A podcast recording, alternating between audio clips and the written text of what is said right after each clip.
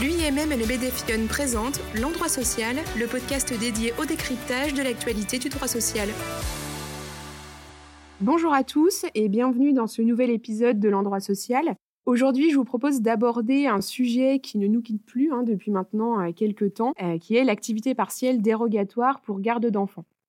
Alors, les règles qui sont applicables à ce dispositif changent souvent, notamment euh, du fait de l'évolution des protocoles sanitaires propres à l'éducation nationale, mais également euh, du fait des positions successives du ministère du Travail. Alors, à force, ça peut être un petit peu compliqué de s'y retrouver. Donc, je profite d'une énième mise à jour du question-réponse du ministère du Travail sur l'activité partielle garde d'enfants pour faire un petit point euh, à date sur ce dispositif.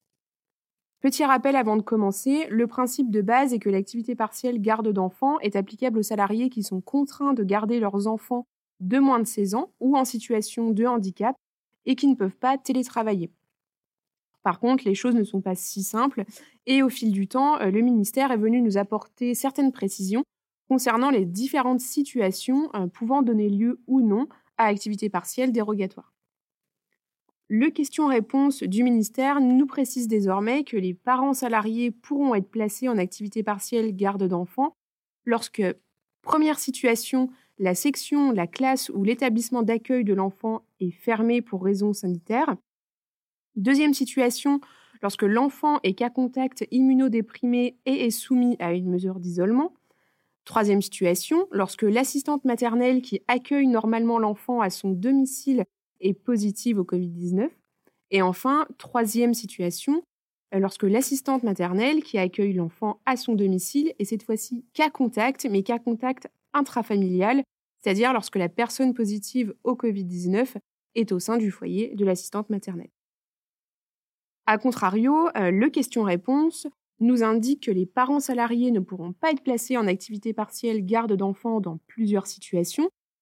Première situation, si le professeur est absent pour un motif extérieur au covid dix-neuf. Deuxième situation, si l'enfant cas contact est isolé pendant sept jours parce que le parent refuse de le faire tester.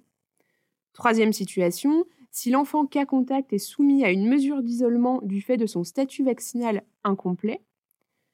Quatrième situation, si l'enfant est accueilli chez une assistante maternelle à domicile cas contact, hors le cas d'un cas contact intrafamilial. Cinquième situation, si l'enfant est positif au covid dix-neuf, dans cette hypothèse, le parent qui ne peut pas télétravailler pourra, dans ce cas, bénéficier d'un arrêt de travail dérogatoire qui est délivré par la Sécurité sociale. Et enfin, euh, dernière situation euh, où l'activité partielle dérogatoire ne pourra pas être ouverte, c'est le cas des parents qui s'absentent de leur lieu de travail pour réaliser des tests de dépistage pour euh, leurs enfants.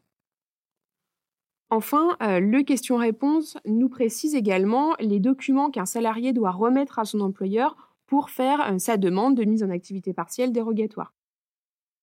Lorsque on est dans le cas d'une section, d'une classe ou d'un établissement d'accueil de l'enfant qui est fermé pour raisons sanitaires, le salarié devra transmettre le document justificatif transmis par l'établissement scolaire ou d'accueil, donc qui notifie la fermeture de l'établissement.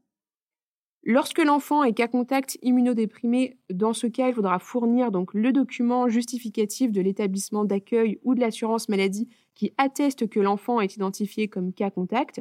Et, le cas échéant, une attestation sur l'honneur du parent qui justifie l'isolement de son enfant car atteint d'une immunodépression grave.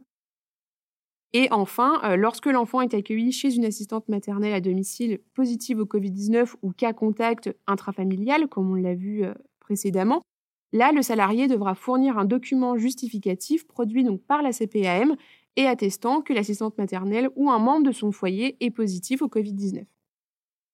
Dans tous les cas, euh, le salarié devra également remettre à son employeur une attestation sur l'honneur dans laquelle il indique qu'il est le seul des deux parents à demander le placement en activité partielle dérogatoire. Enfin, pour terminer, euh, en termes d'indemnisation, là, les règles sont inchangées hein, depuis maintenant quelques temps. Un salarié qui est en activité partielle dérogatoire garde d'enfants doit percevoir une indemnité donc, équivalente à soixante-dix pour cent de son salaire antérieur brut, et l'employeur euh, sera remboursé euh, dans les mêmes proportions par l'État. Nous sommes donc toujours sur un zéro euh, reste à charge pour les entreprises. Merci d'avoir écouté ce podcast et à bientôt pour un nouvel épisode de l'Endroit Social.